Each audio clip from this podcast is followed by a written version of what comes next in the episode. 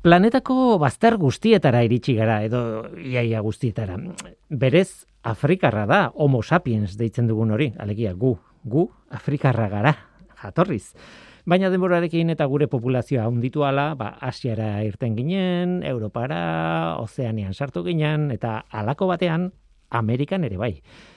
Hori guztia, nahiko argi daukagu, horz dago zalantzarik. Baina, noiz izan zen, noiz iritsi ginen Amerikara? Ba oraindik ez dago oso argi. Em, ideia zabaldua da bering itxasartea izoztuta zegoen garaian, bueno, e, e pasazirela gizakiak, ez? E, izan zela lehen bidai hori, Amerikara lehen bidaia. Baina hori ere ez dakigu ziur ala izan zen edo ez. Ikerketa horretan, bueno, e, genetika sartu zen, ikerketa lerro honetan, esan dute jakiteko noiz iritsi ginen Amerikara, pertsonen deneak haren jatorriaren informazioa gordetzen baitu.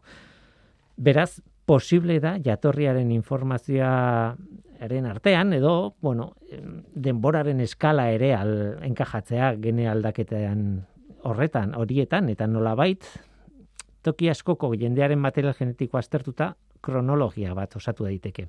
Adituek, ba, onartzen dute Siberiako iparraldean pertsonak ontzirela duela hogeita mar mila urte. Eta dirudienez, edo, Amerikako lehen bidaia hori, edo lehen aldiz, pasatu ginela Amerikara, gero izan zela. Hala ematen dugu, behintzat. Noski, Mexikon hogeita iru mila urte dituzten gizastarnak topatu dituzten, eta beraz, ordurako ziur gaude, Amerikan bazegoela jendea. Aditu batzuek uste dute Amerikan sartu zirera hain zuzen ere duela hogeita zazpi mila urte inguru, baina aditu guztiak ez daude ados. Eta noski nik neuk ez dakit zein den erantzuna eta ez dizuet emango. Hain zuzen ere beste zerbaiti buruz zitzegin nahi nizuen hasiera honetan. Zer gertatzen da bertako indigenenkin, bueno, ikerketa horretan, ez? Hori da kontua, arazo etiko bat sortzen da indigenen DNA delako oso material garrantzitsua ikerketa mota hau egiteko, e, bueno, DNA eta, eta bestelako astarnak. Baina genetikaren esparroa asko aldatzen ari da eta maitza asko etengabe geratzen dira baliorik gabe, ba, ikerketaren zehaztasun berriek eskatzen dutelako beste nolabait egitea froga bat edo no, beste nolabait ikertzea indigenek eman behar dituzten aztarnak edo DNA laginak edo ba, asko dira. Zintzialariek astertuko duten material berria etengabe eh, beharrezkoa da, ez? Eta hor, eta okoska batzuek, indigena batzuek ez duten nahi. Are gutxiago ezertarako balioko du ez duen ikerketa batean parte hartzeko. Beste indigena batzuek ordea eskatu egiten dute. Haien DNA ikertu dadila, hain zuzen ere haien jatorria ezagutu nahi dutelako, eta logikoa da ere bai. Eta hirugarren ideia bat dago hemen oso garrantzitsua, aurreko eskema puskatzen duena, alegia, ez direla indigenak versus zientzialariak, zientzialari asko indigenak dira, eta indigena asko zientzialariak dira.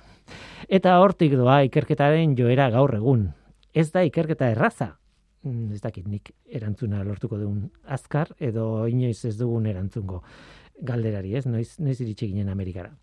Baina gero eta argia dago dago indigenak berak implikatuta egon behar dutela haien jatorriaren ikerketan. Metodo genetikoen bidez izan, ala ez izan. Zorionez, gaur egun, ala dode edo hasi dira behintzat ikerketan mota horretan sartzen. Ongitorri, norteko ferrokarrilera. Euskadi Erratian, norteko ferrokarrila.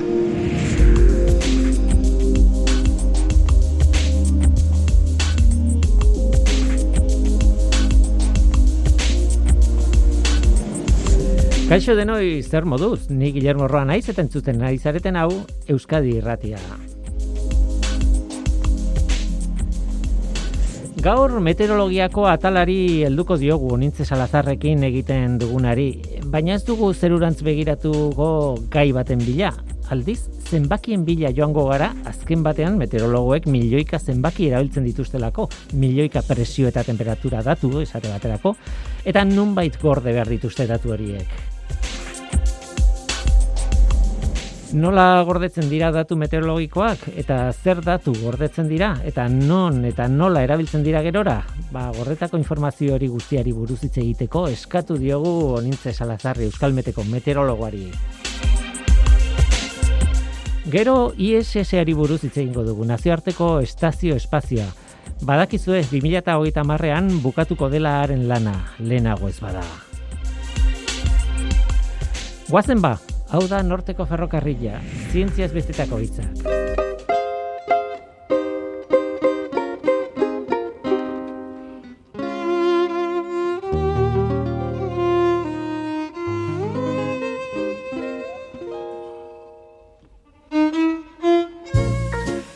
Altxu sentitzen naiz. Poltsikoan kamera bat daukat telefono baten barruan eta gertatzen dena gertatzen dela ere, nik argazke egin dezaket. Ez ez, meteorito bat erortzen, barrapatzen baldin badut, argazki egingo diot. Baditut baliabideak horretarako. Bueno, baliabide bat. Baina beti daramaten dut poltsikoan. Eskura daukat. Hala ere, arazo bat dago. Noiz eroriko da, meteorito bat nire horrean. Seguro asko inoiz ez. Beraz, argazkiak bestela erabiltzen ditut. Egun txenti polit baten argazkia, udazkenean zuaitzak, eta nire lagunen argazkiak nahi ditut, noski. Eta atzo da nuen garagardoarena, eta behatz puntako gerrano batena ere bai. Azkenean, zenbat argazki atarako ditut. Are gehiago, nola gordeko ditut? Non gordeko ditut? Denak gordeko ditut? Tira, meteorologoek nik baino argazki gehiago egiten dituzte, eta pentsatzen dut gordeko dituztela, ikusten dudan urrengoari galdetuko diot nola egiten duten.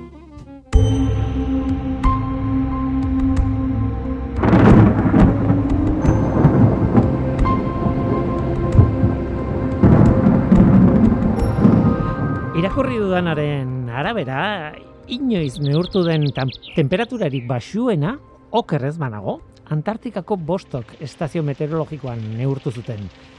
Minus laurogita bederatzi koma bi gradu zentigradu izan ziren. Inoiz neurtutako temperaturarik altuena, Kaliforniako eriotzaren aranean neurtu zen Death Valley horretan. Eta ez nago seguru e, temperatura ze bi irakurri ditut batetik berrogeita malau koma lau gradu zentigradu eta bestetik berrogeita masei koma zazpi. Ez dakit bietatik zein den datu zuzena, baina nola nahi ere oso oso temperatura altua. Inoiz neurtutako olaturik handiena Alaskan neurtu zuten bosteun metro baino gehiagoko olatua. Inoiz neurtu den aize bolada azkarrena estatu batuetako Washington mendian neurtu zuten orduko irureun da irurogeita maika kilometroko aizea. Zenbat atsegin ditugun rekorrak, ez? Datu horiek guztiak neurtu ziren noski toki horietan estazio meteorologikoak daudelako. Eta gainera, eta hori da kontatu nahi duguna gaur, neurtutako datu horiek guztiak ezagutzen ditugu, zergatik, ba, meteorologoek gorde egiten dituztelako. Honitze Salazar, Euskal Meteko meteorologoak, kaixo? Kaixo haze datu pila, eta egia da, gu, bueno, errekorren e, zalea garela, baina bestela datu pila daude, meteorologiak sortu da. Bai, gero, gainera gero eta gehiago, egia da aspaldi, ba, bueno, datu gutxi xago zeudela, oso gutxi, eta gero gurteak aurrera joan ala, gero eta gehiago, gertatzen dana, oraindik ere gaur egun, e, mundua kontuan hartuta hainbat tokitan e, oso oso datu gutxi dagoela. Uh Pentsa adibidez, e, bueno, ba, Afrikako toki askotan e, oso estazio meteorologiko gutxi daude, e, ozeanoetan, ba hor, bueno, bai, e, itsasontzien joan etorriak e, aprobetsatzen dira, hegazkinak ere aprobetsatu egiten dira, gaur egun badauzkagu sateliteak eta bar e, nolabait datuak e, izateko, temperatura eta bar izateko, presioa bereziki, baina baina oraindik ere lurreko edo lurraren gainazaleko hainbat eta hainbat e, zonalde gutxik daude, ez daude estazio meteorologikoa, baina bueno, badaude moduak gutxi gora bera jakiteko toki horietan zer egoera dagoen. Hori esaten duzula gainera etortzen zait burura, itxasoa, eh, aipatu duzu itxasoa, ez? E, eta, claro, itxasoa oso zabala da, oso handia da, planetaren zati oso handia hartzen du, eta eh, gainera ez da reza izango, ez? E, estazio meteorologiko flotatzaile bat buia batean jartzea da adibidez, ez? Baina, claro, zenbat jar daitezken, eta nun, eta nola finkatu non dauden, eta ez da lan erresa izango, ez? Ez, ez, ez da bat ere erraza, e, alde batetik dago noski e, diru arazo bat, e, gero e, itxasuetan jartzen direnak mantenimendu arazo handiak dituzte, izan ere, bueno, ba, itxasuntzia pasatzerakoan, mostu dezaketelako e, lotuta daukaten e, ba, sistema guztia. Itxasuan zaila da e, buiak eukitzea, baina egon badaude, baina batez ere itxasuetan e, datuak hartzen dira hori, e, itxasuntzien joan etorriak aprobetsatuz, hor bidaia horietan e, jasontzen dituzte datuak, eta gero aipatu bezala, ba, satelitei esker e, gero eta datu gehiago batera daitezke. Ez dira datu zuzenak nola baita esateko, ez daukazu hor termometro bat ez dakizein puntutan, baina tira, e, alden neurrian e, ba, egoeraren argazki bat behintzat eh, atera bai, daiteke. atmosferan goran, e, bai. E, Hori da. Ez, goiko kapaten ez dakit beti entzuten dizuegu, ez? E, goiko bai. geruzetan... Claro. Ba hor badauzkagu, alde batetik egazkinen joan etorria, gainera altura ezberdinetara ere bidaiatzen badute ba hori ere probestu egiten da, eta gero e, zunda meteorologikoak bidaltzen dira, globo handi hoiek, eta horiek egiten dutena da, ba, hemendik eta, bueno, ba, nola baita da arte globo hoiek, e, estratosferara itxi baino apur orokorrean, bueno, ba, hor e, ba, gorantzko bidaia horretan, e, altura ezberdinetan hartzen dituzte datuak, ba, haizea, temperatura, presioa, ezetasuna eta datu guzti horiek noski oso oso garrantzitsuak dira. Askotan hitz egin dugu, ez? Goi bai. geruzetan gertatzen den guzti horrek gero eragina daukala lurrazalean eta eta horren e, nondik norakoak ezagutu behar ditugu, bai. Claro, claro. Hala ere, e, bueno, beida egin dugun, ez? Hasi gara, datuan noiz eta nola eta non jasotzen diren kontatzen, baina etzen hori gure helburu, hain zuzen ere, bigarren zatia da, hori, datu horiek denak jasotzen dira, baina, claro, gero gorde egin behar dira, metatu egin behar dira, e, eskura jarri behar dira, datu bankoak egongo dira, nik ez dakit non eta nola gordetzen diren datu eri guztiak. Bueno, ez da, ez da inarraza, baina egiten dana batez ere da meteorologia zentru bakoitzak edo zerbitzu bakoitzak dauzka bere estazioak. Ez da, adibidez, guk hemen Euskalmeten dauzkagun bezala gure estazio sarea dugu eta datu guzti horiek nolabait guk gordetzen ditugu, bai? Orduan pentsatzen du, ba, bueno, ba, meteorologia zerbitzu bakoitzak edo herrialde bakoitzak de, dauzkan estazio meteorologikoen datuak gorde egiten dituela, baina gero datu guzti guzti guztiak ez dira modu berean gordetzen edo modu berean erabiltzen. Eta beraz e, segun eta zertarako erabiliko dituzun datu guzti horiek edo nork erabili behar dituen datu guzti horiek e, bueno, ba, batzuk partekatu egiten dira. Nazio artean badaude holan erakunde batzuk e, adibidez Europa mailan badago. Eta hor e, datu guztiak ez datu e, konkretu batzuk mm, partekatu egiten dira eta horrela Europa mailan ba, bueno, ba, badago jakiterik ez estazio meteorologiko batzuetan em, dauden datuak eta aurreko urteetan ere e, izan direnak eta gero mundu mailan ere partekatzen dira beste beste datu batzuk. Baina gorde gorde e, nik esango nuke den gordetzen ditugula datu guztia gainera gero ba pentsa e, ba, ikerkuntzarako eta ba, datu guztiak behar dira. Zer gertatzen da?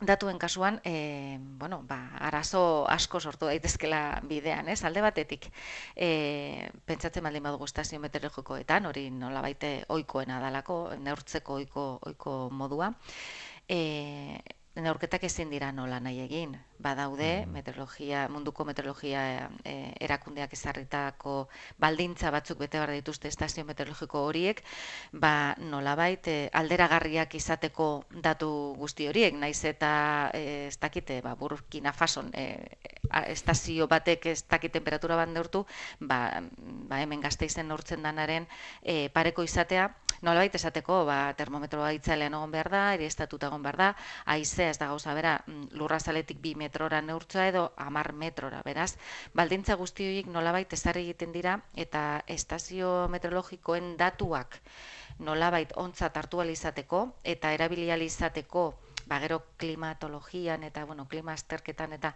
e, konparazioak egin izateko datu horiekin baldintza berezi horietan e, neurtuta e, egon behar dira.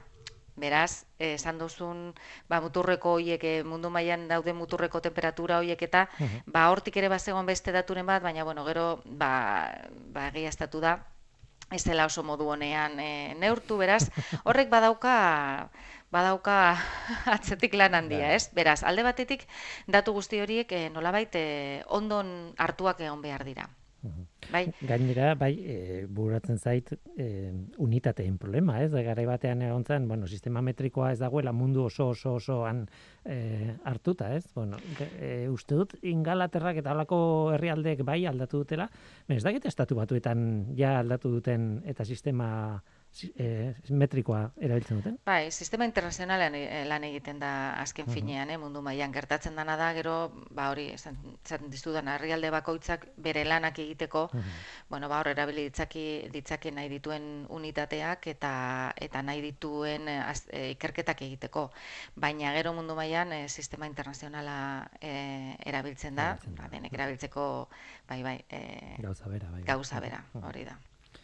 Tira, eta aipatu duzu, eta beste gauza bat burura etorri, etorri zaidana da, printzipioz, pentsatzen dugu, Euskal Metek behar ditu Euskal Herriko datuak, baizea, behar ditu Portugalekoak, Azorizetakoak, e, e, Espainiakoak, e, e, Ingalaterrakoak ere bai, e, ez dakit, ez? Esan nahi dut, hain zabala da meteorologia, e, meteorologiako fenomenoak hain zabalak dira, ezin duzula bakarrik zure herrialdea ikertu, ez? Ez, baina hor nolabait eh, bereizi behar ditugu mm, bi, bi lan eremu, ez? Alde batetik e, iragarpenak egiteko, behin baino gehiagotan esan dugu, iragarpen e, eredu horiek, eredu matematiko horiek behar dituztela e, hasierako baldintzak, ez? Hau da, orain atmosfera zelan dagoen eta horretarako neurketak behar dira. Baina neurketak nolabait eredu matematiko horietan e, ez dira zuzenean sartzen. E, zergatik, ba, lehen aipatu dut, Europa mailan adibidez, datu asko egon daitezke, mm. ozeanoetan oso gutxi, e, ez dakiz Afrikako zein herrialdeetan bat ere ez, eta mm, azkenean modelo meteorologikoak behar dutena da e, neurketa homogeneoak nola baita esateko, ez? Ba, kilometro bateko e, e, sare batean puntu guztietan behar dugu e, ba, demagun presio e, datu bat presioaren datua, bai?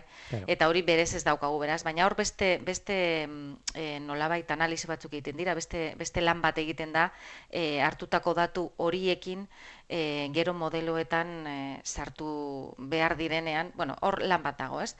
Eta hor bai, noski behar ditugu, ba, mundu osoko datuak, ze hasiera batean dira modelo e, globalak, gero ja nolabait esango dugu Europa mailako modeloak eta gero joan zaitezke e, txikitzen nolabait eh, eremua, ez? Eta azkenean ba bueno, mesoskalako ereduak ere badaude, beraz, ba nolabait Euskal Herria mailan eh, eh ba, martxan jartzen diren modeloak daude, ez?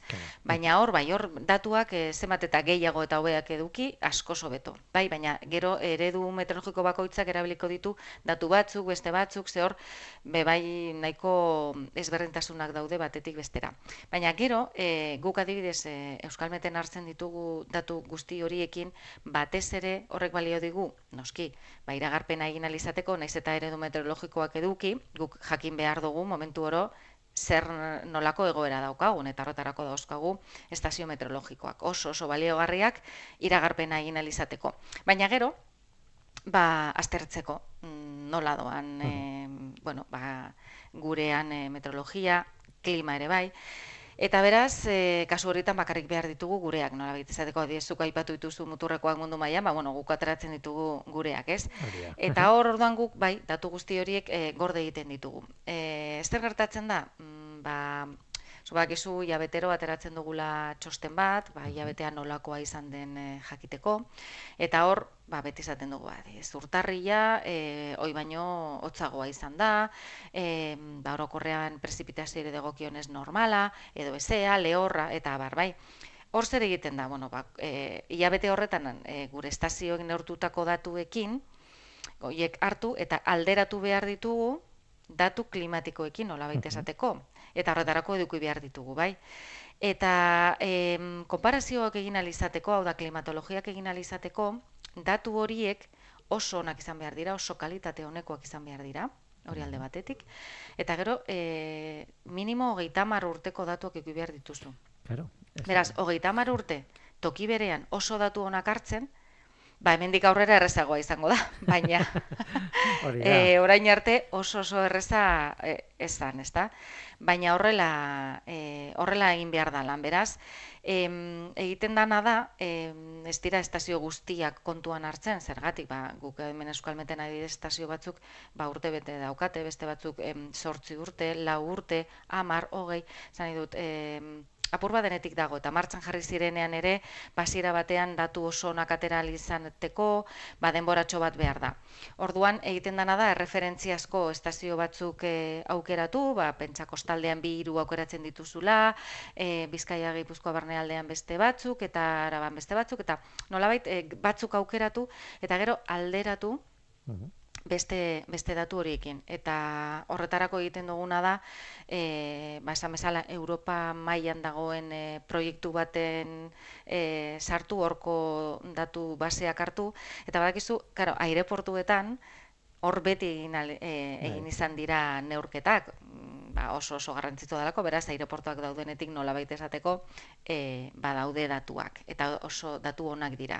Eta horretik ukartzen ditugu, ba adibidez, lehen sondikako aireportua sana, Forondakoa, e, Hondarribikoa eta hor, bueno, ba nahikotxo urte daude. Eta beraz hor hartzen dira e, erreferentzia e, aldi batzuk, orain lantzen e, ari garen erreferentzia aldia da 1900 bederatzen dela hogeita batetik, 2000 eta tarte hori, hogeita mar urteko tarte hori, e, ba horko temperatura, bat temperatura, mm -hmm. e, prezipitazioa, eta bar, eta horiekin, datu horiekin alderatu klimatologiak egin alizateko. Bai, bueno, klimatologia badakigu ez dela meteorologia, osea, lotuta daude noski, baina ez bi esparru ezberdin dira. Baina, claro, lehen aipatu duzuna, ez klimatologo batentzat 30 urte ez da ezer, da oso oso oso denbora gutxi eta ordun daukan guztia pentsatzen dut adibidez igeldoko okerrez banago igeldoko estazio meteorologikoak ja ehun urte bete ditu.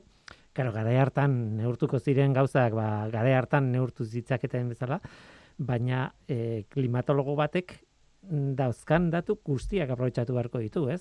Azken batean, igeldoko lehenengo datuak duela eun urteko adielako, naiz dago osonak ez izan, ez?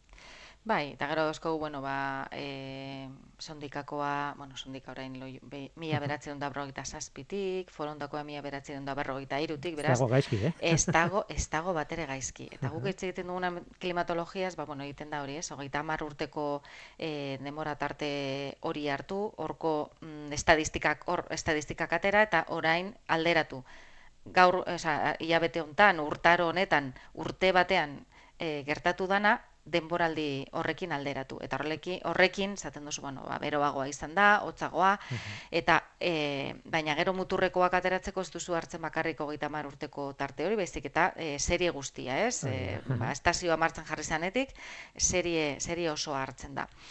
E, Baina gero, e, zuk aipatzen dozuna, nolabait gehiago izango litzateke be bai, e, ba, batez ere aldaketa klimatikoarekin e, zer ikusia daukana ez, eta orduan, karo, e, atzerago joan behar gara, e, ba, e, industria, e, industrializazioa aurretik, gertatu zen, eta bar. Beraz hor, ez dugu bakarrik, edo, bueno, eske ezin da estazio meteorologikoekin lan egin. Claro, beraz hor, beste horria modelo meteorologikoak behar dira, e, modelo estadistikoak, hor, hor bueno, lan handia dago, eta gero, e, ba, nolabait, e, datuak e, ateratzen dira e, beste registro batzuetatik, ez? Eta, eta, eta hori beste lan bat da, baina kasu horretan e, ez dira mm, zuzenean e, estazio meteorologikoak egiten dana da bai, ba, aurtengo temperatura, ba, batez besteko temperatura mundu mailan zein izan den kontuan hartzeko, bai hartzen dira e, referentziazko estazio batzuk eta horiekin alderatzen da. Bai. eta egia da, e, hor badaudela beste sistema batzuk eta beste agiri historiko batzuk e, horretatik datu batzuk atea daitezke edo dendrokronologia, ez? E, bai. Zuaitzetatik e, eraztunak irakurrita, bueno, igar daiteke nolakoa zen garai batean e, guraldia, eta, bueno, en fin, bada badaude beste, beste metodo. Batzuk ere atzera joan behar duzunean ba, jateko, ez? Em, zuek iragarpenak egiten dituzuenean, gainera, e, bueno, datuak emate dituzue, dat, bihar izango dira, ez dakitze kondizioak, eta orduan hemen e, aizeak izango dira ez dakit nolakoak, eta e, uraldia ez dakit nolakoak generalean, edo temperaturak egongo dira, ba, bihar gazteizen egingo du ez dakit, hainbat gara, hori dena ere gordetzen duzue esan nahi dute. Noski. Ez bakarrik gero e, benetako datuak gertatu dana, baizik eta zuen iragarpenak Bai, ere eta bai. gero guk egiten ditugu gure azterketa gure, bueno, validazioak ea zer moduzko iragarpena egiten dugun. Horregaitik badakigu normalean bai, e, bueno, ba, aurrengo egunerako egiten diren iragarpenen fidagarritasuna oso altua dela, uneko laurogeita marretik orakoa, orokorrean, ez? Karo, guk gure estadistikak ere hortik eh, atera behar ditugu, alde batetik, hobetzeko, Claro. ez? Hobetu ahal izateko, e, bestetik eh, topatzeko nun dauden zailtasun handienak edo zertan hobetu behar dan, bai, da, mm, gauza guzti horiek e, gorde egiten dira, ez bakarrik estazioek nortu dutena, baizik eta hori guk izan dugu zer, eta bueno, ze punturaino ondo egondan, gaizki, eta eta bardana gordetzen da bai. Eta pentsatzen dut gero gainera datuen erabilera ere ezberdina izango dela komunikabide batean zerbait esateko adibidez baldin bada edo zuen ikerketa egiteko, ez? Eh, Esan dute eh, hemen irratian esateko babia regulaldi ona egongo da, ez dakite, bueno, edo eh, duela hogeita bost urteko apirilean izan zen, ez dakite euria, ba, olako gauzak bitxikeriak dira, baina komunikabidetan oso ondo funtzionatu dute, baina ez dakit zenbateraino garrantzitsuak diren zuen ikerketan. Bueno, ez, guk adibidez e, iragarpenetan, ba, pentsa modelo meteorologikoren batek, eredu meteorologikoren batek ematen dizula, ba, ez dakite, sekulako e, euriteak izango ditugula, ez? Eta, bueno, ba, zuk badakizu, em, e, ba, azkenengo behintzat hogeita hamar urtetako datuak gutxi gora bera baituzulako, eta beste kasu batzutan asko ere gehiago, nolabait esango dugu ehun urtetako datuak, ba, sekula ez da horrelakorik eh, gertatu, ez? Eta, bueno, ba, datu horiek, eh, muturreko datu horiek eh, laguntzen digute, ba, pizka bai askotan detektatzen, bueno, ba, hemen e, nolabait eh, eredu honek ez du ondo adierazten, ez, gertatu daitekena. Nolabait erreferentzia bezala badaukagu buruan, ez, edo temperatura, ba, hemen e, maksimoa izan da berrogeita bost graduko asko da, baina, bueno, ba, ez dugu hortik gora inoiz e, neurtu temperatura bat, ez? Beraz, modeloak ematen baldin badigu, ba, ez dakit, berrogeita sortzi, bueno, a ber, e, normalean ez ditugu zuzenen jartzen modeloak ematen digutena, hori argitu nahi dut, baina, bueno, Claro. datu historiko horiek nolabait esateko, e, guk buruan ditugu edo bestela kontsultagarri, osea kontsultaldo ditugu eta nolabait e, ideia ematen dizu muturrekoak muturrekoak direlako, ez? Ez da normalean gehienetan gertatzen dana. Beraz iragarpena iragarpena egiteko e, ez digu balio, baina bueno, e, guk e, hori hilabete ze hilabete egiten ditugun e, e, meteorologia txosten horietan e, noizean behin eta gainera azken urteetan gehiagotan e, ateratzen ditugu muturrekoak eta Claro. bueno, ba, ia, ia, ia, ez dut esango hilabetero, baina, baina askotan, e, bale, egia da, gure estazioak nahiko gazteak direla, baina, bueno, ba, muturrekoak izaten ditugula, ez? Ba, bueno, ba, honetan izan dugu eguneko prezipitaziorik altuena, ez dakiz zen bat, tal. Eta, eta guzti horiek, ba, bai, medabidetarako onak dira, eta gero guretzako ere, bai, noski, gero, Baina- guk eh, iragarpenak egiten ditugu, eh, jakiteko bihar zer egingo duen, baina gure eh, bete beharrik garrantzitsuena da, muturreko egoerak daudenean, iragarpen ona egitea, eh, alik eta kalte gutxien egoteko. Beraz, eh, muturrekoa guretzako oso oso garrantzitsuak dira, eta datu estadistikoak, ezinbestekoak. E, pentsatzen dut, adibidez aipatu duzu, berrogeita bost gradu neurtu ziren ez dakit noiz, ez dakit non. E, behar bada, datu hori ondo, oso ondo dago, baina behar bada zuentzat eh, garrantzitsua da, e, ez dakit, udara izango zen, pentsatzen dut. Ba, Bai. uda oso horretan zegoen joera edo zergatik esan nahi dut ez, inguruan dituen datuak, Bai. naiz eta errekorrak ez izan, horrek ere adierazten du, ez? Bai, biak dira. Oso, e, egia esan, mm, muturrekoek garrantzia daukate, e, bai, esan dizudan bezala, askotan muturreko egoerekin izaten ditugulako kalterik handienak, pentsa dezagun haizearen kasuan, e, olatuen kasuan, Euritea, mm, bai. eurien kasuan, beraz, garrantzitsua da e, muturreko horiek nolabait kontrolatzea. E, batez ere gero e, iragarpenak alik eta hobeen egiteko, baina esan beharra dugu modelo meteorologikoek muturreko egoerak ez dituztela e, larrondo, bueno, gero eta hobeto e, harrapatzen dituzte, baina ez, da, ez dira egoerarik errazenak e, iragartzeko, iragarpena egiteko.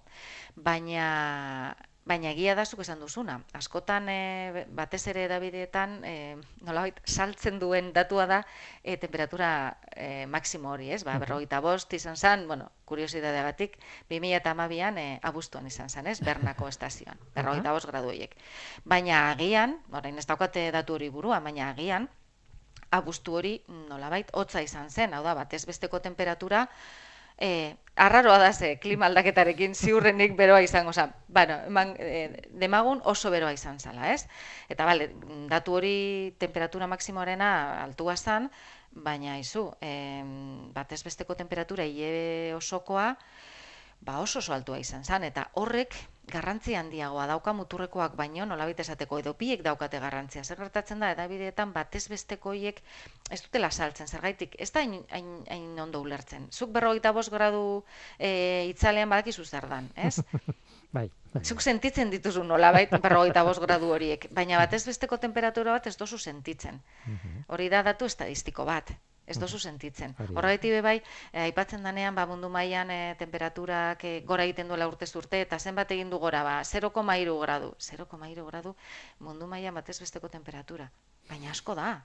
Claro. Baina zaila da transmititzea e, balio estadistiko horiek, ez? Eta horrexegatik, ba, bueno, bat arteka noski sartu behar ditugu e, muturreko datuak, e, bueno, Eta bide batez azaldu alba ditugu batez bestekoak, ba, ba beto. Gainera oso eh, esan duzu ke badakizu zer diran, bueno, egia esan nik temperatura horretan ez naiz inoiz egon, baina eta eh, ez horrekin esan dudana da e, pertsepzio pertsonala oso gaiztoa dela, ez? E, e, nik 2003an gogoratzen dut e, sekulako beroaldia, ez dakiz ez dakit egia dan edo ez, baina hori da nik sentitu nuena.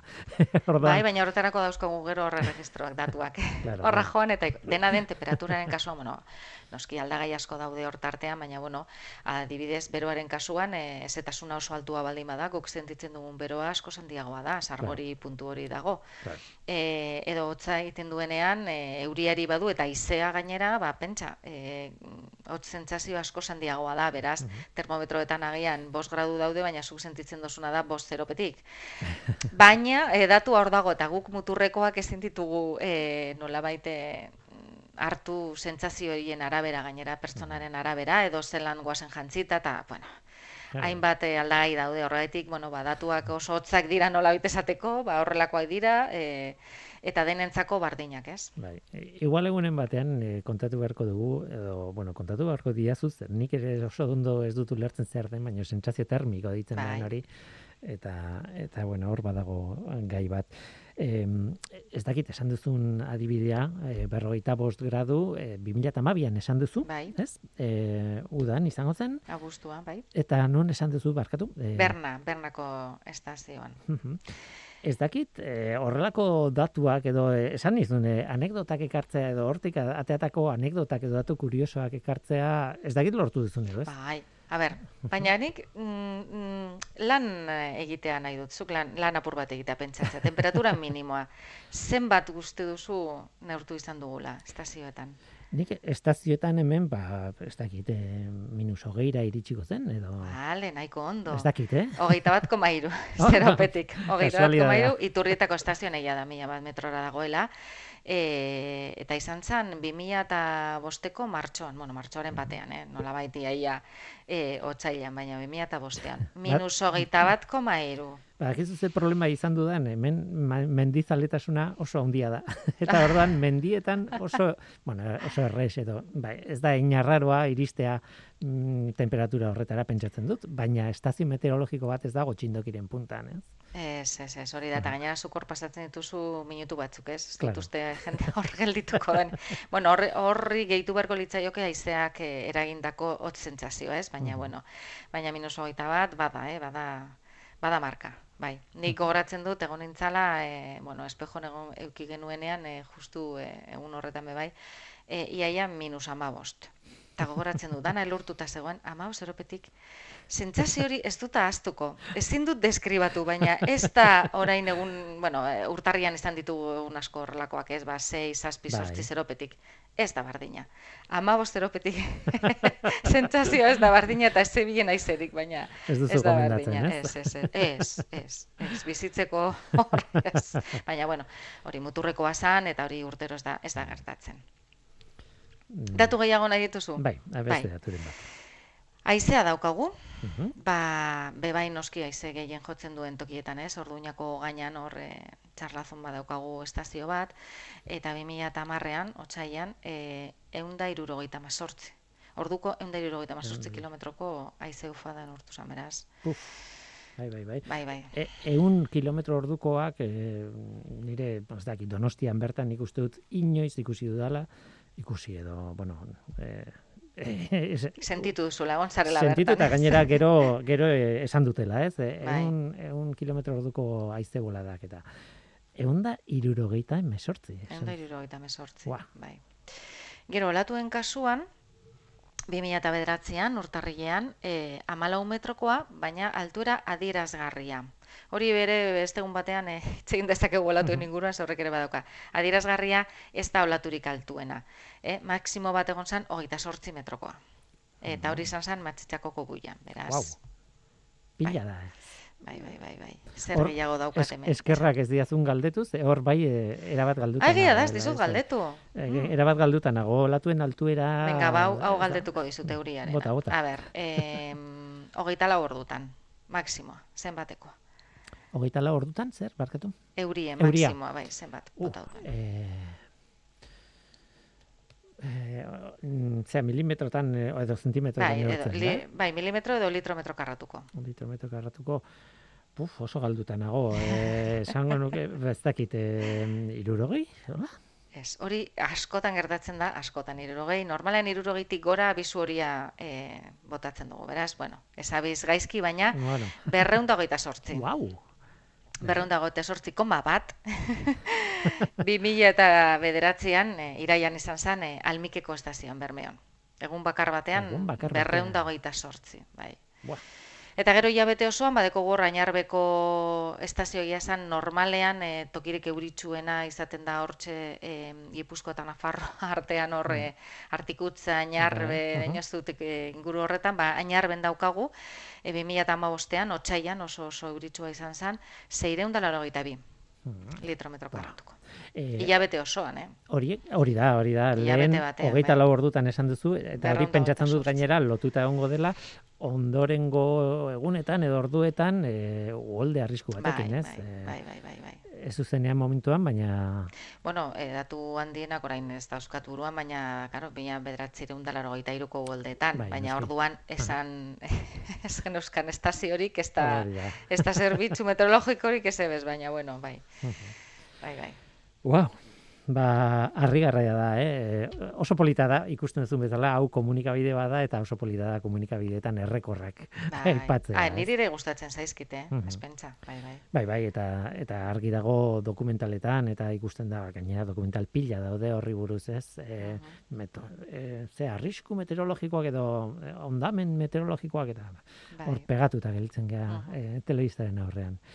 Tira, ba, oso interesgarria, egia esan e, meteorologiari buruz hitz egin dugu, baina batez ere meteorologia datuei buruz hitz egin dugu, eta gauza pila bat argitu dizkidazu. Eta kuriosoa da, oso gai kuriosoa benetan. Urrengoan ba ikusiko dugu, baina baina ateratzen dira honekin batera Bai, ez gaiak, ez? Ba, hemen utziko dugu oraingoz, eh Onintze Salazar, Euskal, Herriko, Euskal Meteko meteorologoa, eskerrik asko gurekin izetagatik, eta, eta ea urrengoan noiz topatzen garen. Eskerrik asko zuei, horrengor arte. The weather's on the change. The weather's Ice on the clouds change. lines Ice join in clouds faint lines to join score. in Lines Ice join in clouds faint to lines score. join in And the storm faint watch to brews a score. join in faint to score. And the storm watch brews a concert of kings as the white sea snaps at the heels of a soft prayer whispered.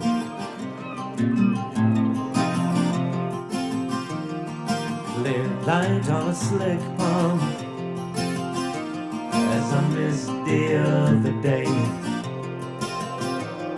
Slip the night from a shade bank Make a marked card play. You call twilight hours down. From a heaven home high above the highest bidder for the good Lord's throne. In the wee hours I'll meet you, and down by the ringers, on we'll watch the old gods play. By dum ringel, by dum ringel. We'll wait in stone circles till the force comes through. Lights join in fame discords, and the storm watch brews. A concert of kings as the white sea snaps at the heels of a song friend whispered in the way I meet you. And down by the I'm oh and I'll take you quickly. Oh by the ringing mm, by the ringing Dunring Hill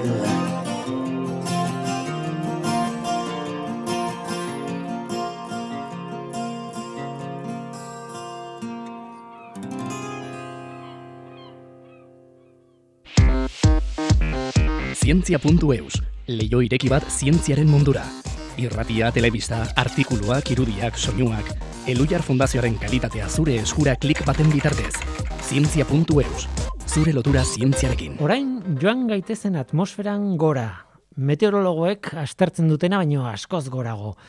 Espazioa ia utxik dagoen inguru batera. Joan gaitezen nazioarteko espazio estazioaren erreinura. ISS, International Space Station, nazioarteko espazio estazioa.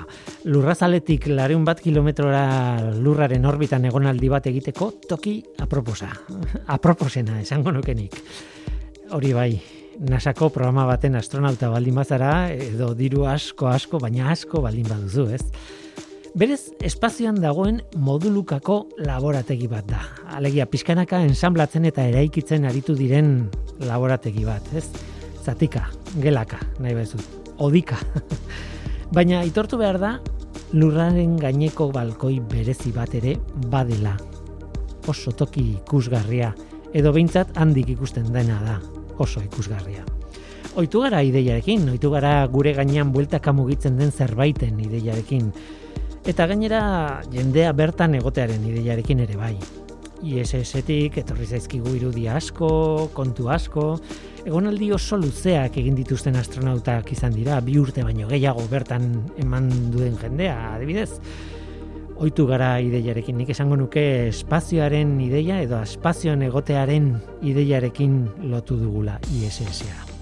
E, gainera ez da izan, e, lendabiziko estazio espazioa, mm, Skylab, e, Mir Bera, e, beste batzuk izan dira, baina tira, orain gaur egun momentu honetan ISS-aren ideiarekin ohitu gara.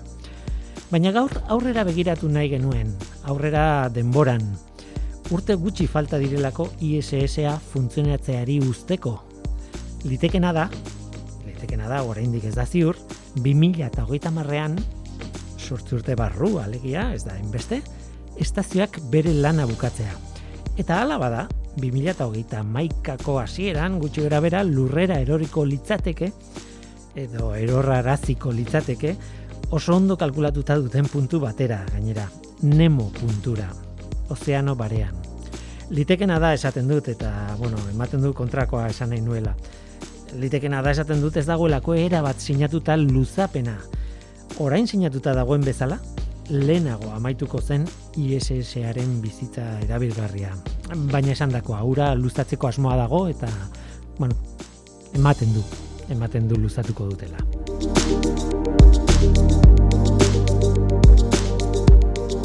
Gauza asko daude hemen. Berez estazioa lanean 2008 lau arte egun behartzuen. Eta luzatzen badute, ba hori, 2008 marrera arte e, irango du. Nola nahi ere, luzatze horretan aldaketa batzuk egongo dira. Trantsizio bat planteatzen ari dira. ISS-aren kudeaketa pribatua izatea nahi dute. Alegia, komertzialki ustiatu ahal izango duten zerbait. Enpresa pribatuak hor daude, adibidez espazioko turismoa egiteko. Edo beste gauza batzuk egiteko auskalo, ez? Orbita lurraren inguruko orbita basuan, horrela deitzen den inguru horretan egin litezken gauzak egiteko, horrutziko dut. Tira, Axiom Space enpresak adibidez, baimena lortu du haiek egindako modulu bat gehitzeko edo lotzeko ISS-era. Eta ara igotzeko bidaiaz ere, pentsatzen dut haiek arduratuko direla. Eta hain zuzen ere, nasak berak, esate baterako, kontratatuko ditu enpresa horiek mm, behar duenean, e, igotzeko eta han esperimentoak egiten jarraitzeko edo dena delakoa. Nola nahi ere, ez da erraza estazio bat orbitan mantentzea eta bueno, horregatik Errusiakoak kezkatuta zeuden, hala adierazi zuten. 2030 marrerako materialak zarrak izango dira eta ezingo du e, orain dugun ISSA ber, ISSak bertan asko iraun. Beraz, bukaera komatxoen artean, gertu ikusten da. Orain dauden planen arabera, modu kontrolatuan erorira, eroraraziko dute ISS espaziora. Ustez, Errusiarren progres motako espaziontzi batek, azken batean tribulatu gabeko soiuz modifikatu batek, ba, mota horretako ontzi batek lagunduta, estazioa bideratuko da ozeano barean eror dadin. Eta nun, puntu jakin batean, Nemo puntuan eror dadin. Nemo puntua da lehorretik urrutien dagoen puntu bat. Eta bertara errorarazi egin dira ba, dagoeneko sateliteak eta beste hainbat espaziontzi edo espazioantze doen teknologia. Mir estazioa bera adibidez, han bota zuten, han errorarazi zuten. Azkenean itsasondoko espaziontzi eta sateliteen hilerri bat bihurtu da Nemo puntua. Benetan ikusgarria izango da itsasondoa leku horretan. Tira, ISS-aren bukaera. Egingo dute, zer egingo dute, eta nola eta noiz egingo dute. Ba, egia da, azkenean falta direla erabaki asko hartzeko edo sinatzeko, ez? Urruti dago, urte batzuk falta direlako ISS-aren bukaera hori gertatzeko, baina gertu dago, hain zuzen ere, urte gutxi batzuk bakarrik falta direlako ISS-aren bukaera hori gertatzeko. Esan behar da, espazioan egiten diren kontuen nazioarteko legedi bat badagoela. Niri izena izugarri gustatzen zait. Espazio ultralurtarraren hitzarmena deitzen da. Han zehaztuta dago adibidez, ISS-aren pieza edo modulu, modulu bakoitzaren ardura zeinek duen, eta eta bueno, kontrolatu egiten da, eta zer den legala eta zerrez han zehazten den, zehazten da. Hitzarmen ultralurtarra eunda hogeita mar herrialdek baino gehiagok sinatu dute. Eta gaur egun behintzat, edo nik dakidala, eunda amar inguruk berretxi egin dute hitzarmena. Azken galdera bat, eta azken galdera logikoena behar bada. ISSA eta gero, zer? Akabo estazioak? Ba, ideiak badaude.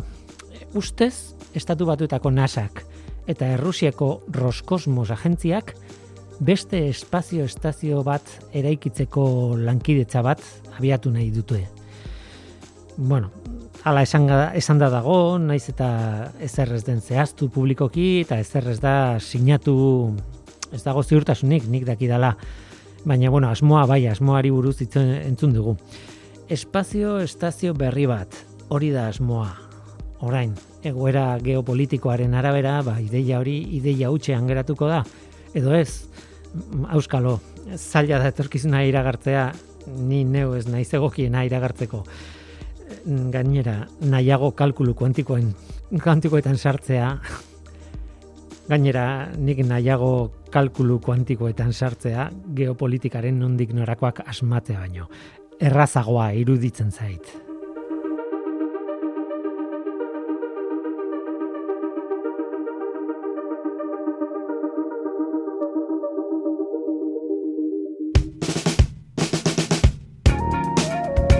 Bagoaz, e, gaur gurekin onintze salazar, e, onintzeri eskerrik asko eta eskerrik asko zuri ere entzule badakizu, gu hemen gaude. Norteko, abildua, eitb.eus. Gaur teknikaria Mikel Olazabal izan da eta mikroen aurrean ni Guillermo Roa, elujar zientzia taldearen izenean. Datorren astean gehiago, ordu izan. Agur.